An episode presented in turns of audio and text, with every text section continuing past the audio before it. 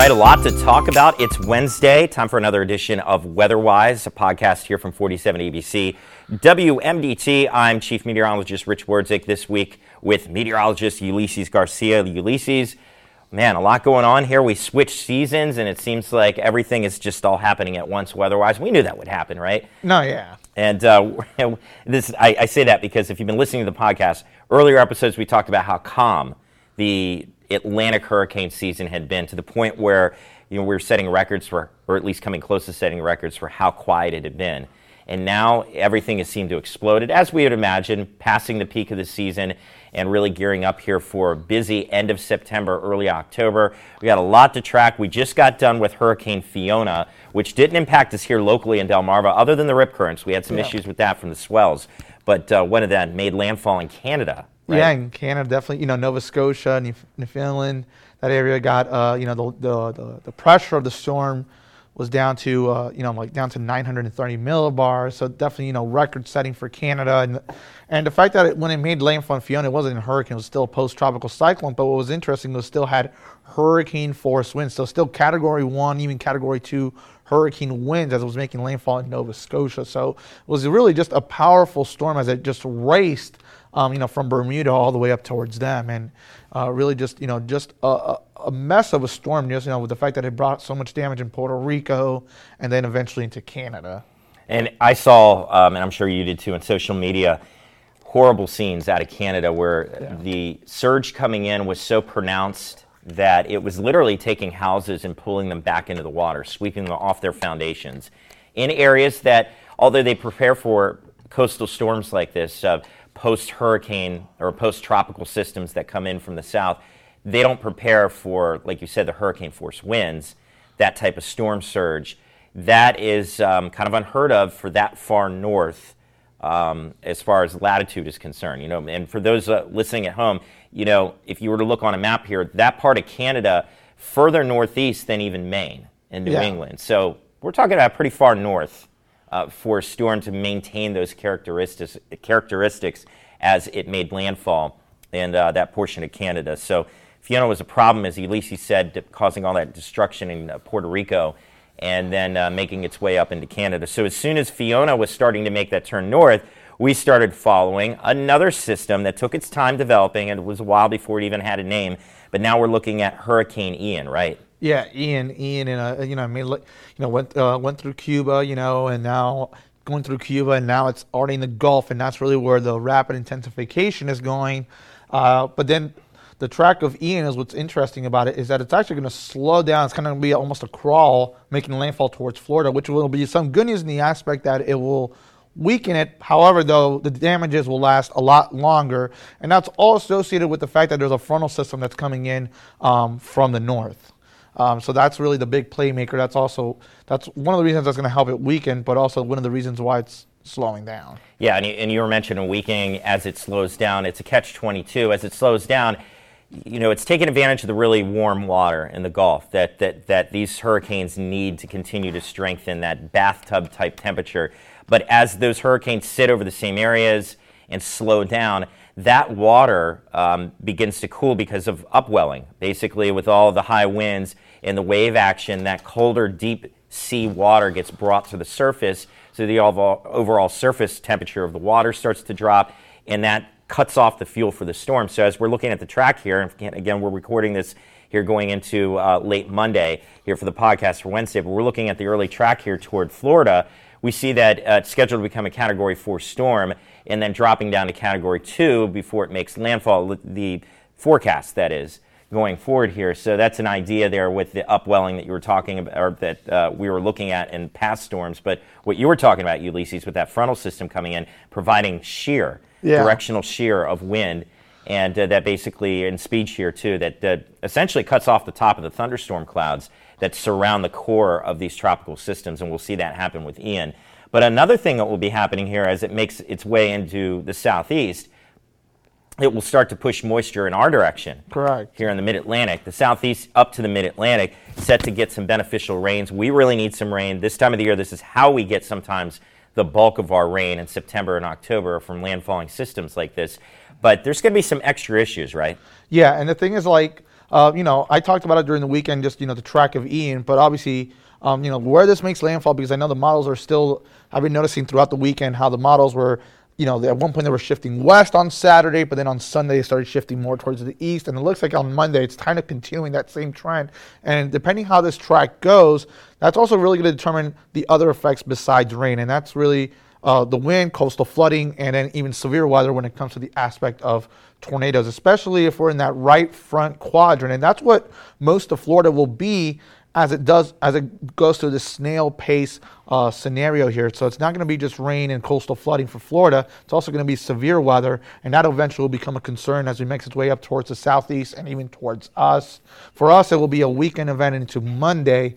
But the fact that is, as long as this system continues, the center of circulation continues towards the west of Delmarva, we will have that potential for severe weather as we go into the weekend. And you know, last couple of systems eh, over the few years, the past few years here yeah. at Delmarva, that's been what we've dealt with essentially is the severe weather. And ironically, it's ironic. We had Isaias, which was also tornadoes. We also had a tornado associated when it comes to the remnants of Ida.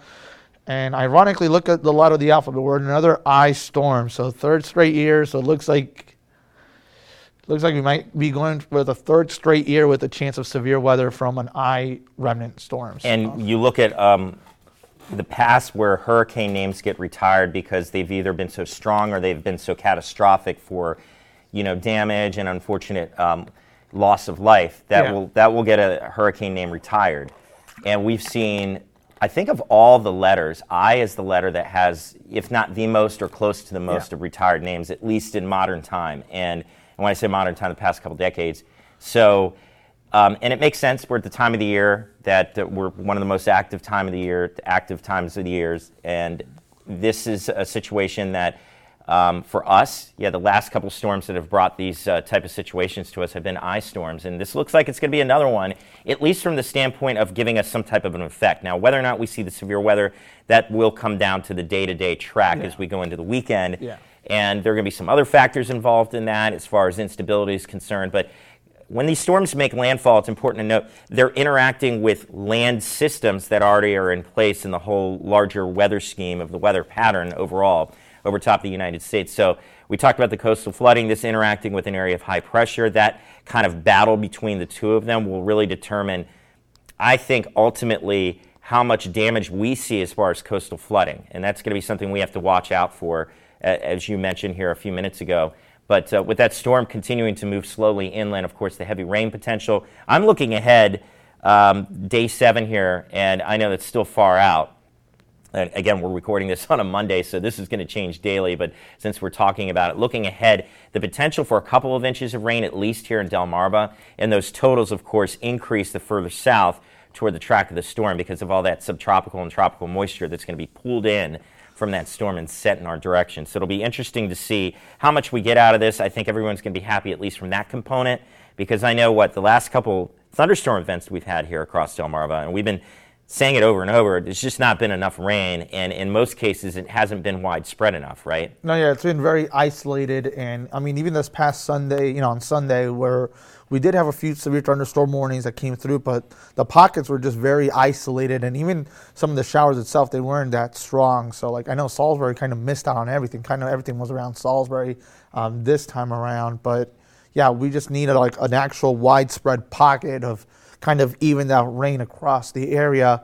Um, and especially the fact that we're you know we're getting ready to go into the winter months where really rainfall amounts um, you know really begin to decrease. Especially November. November is actually our driest uh, month of the year, and I know we've had a couple of Novembers over the last few years where November has really stood out for being very bone dry here. So um, we're really kind of in a way kind of running out of time here to get a, a good rain in, you know. And th- this looks like this will be our opportunity. So um, I think from that standpoint, you take the good with the bad, and you know any tropical system typically ends up being more bad than good. But in this scenario, it's the type of rain that we need, and I yeah. think we're going to get into that. And you know, officially now, we're talking about a fall system, right? Autumnal equinox happening last week. Yeah.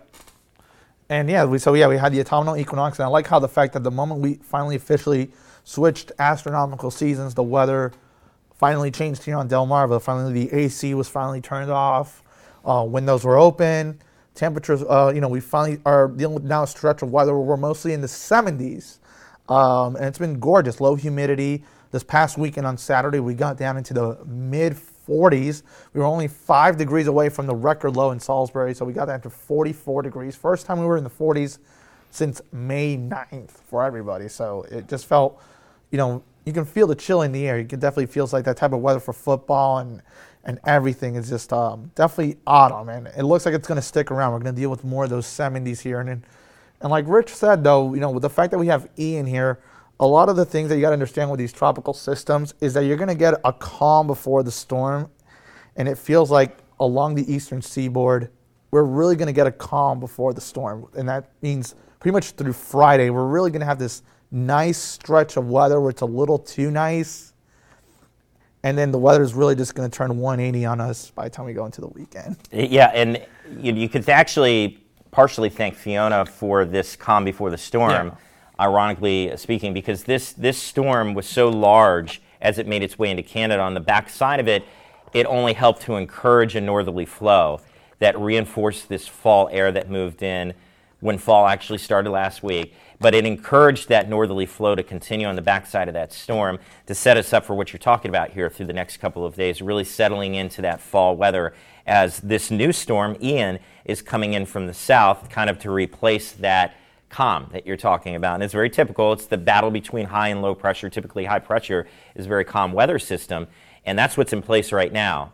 Uh, in the wake of Fiona, essentially moving in in the northeastern quadrant of uh, the United States, aka North America, essentially. Yeah. And then this storm coming in from the Gulf will eventually replace that area of high pressure. But that battle between the two will start to increase the wind field, and eventually the low pressure system itself brings us the rain. So it's kind of weather 101. If you're a weather geek at home, really get into the mechanics of how weather works. This is a typical surface map situation, just a little, um, I guess. Uh, uh, you know, a little active, if yeah. you will, um, compared to how far we've been or how long we've come here into the end of summer into early fall. We really haven't had the battle of these systems for quite some time.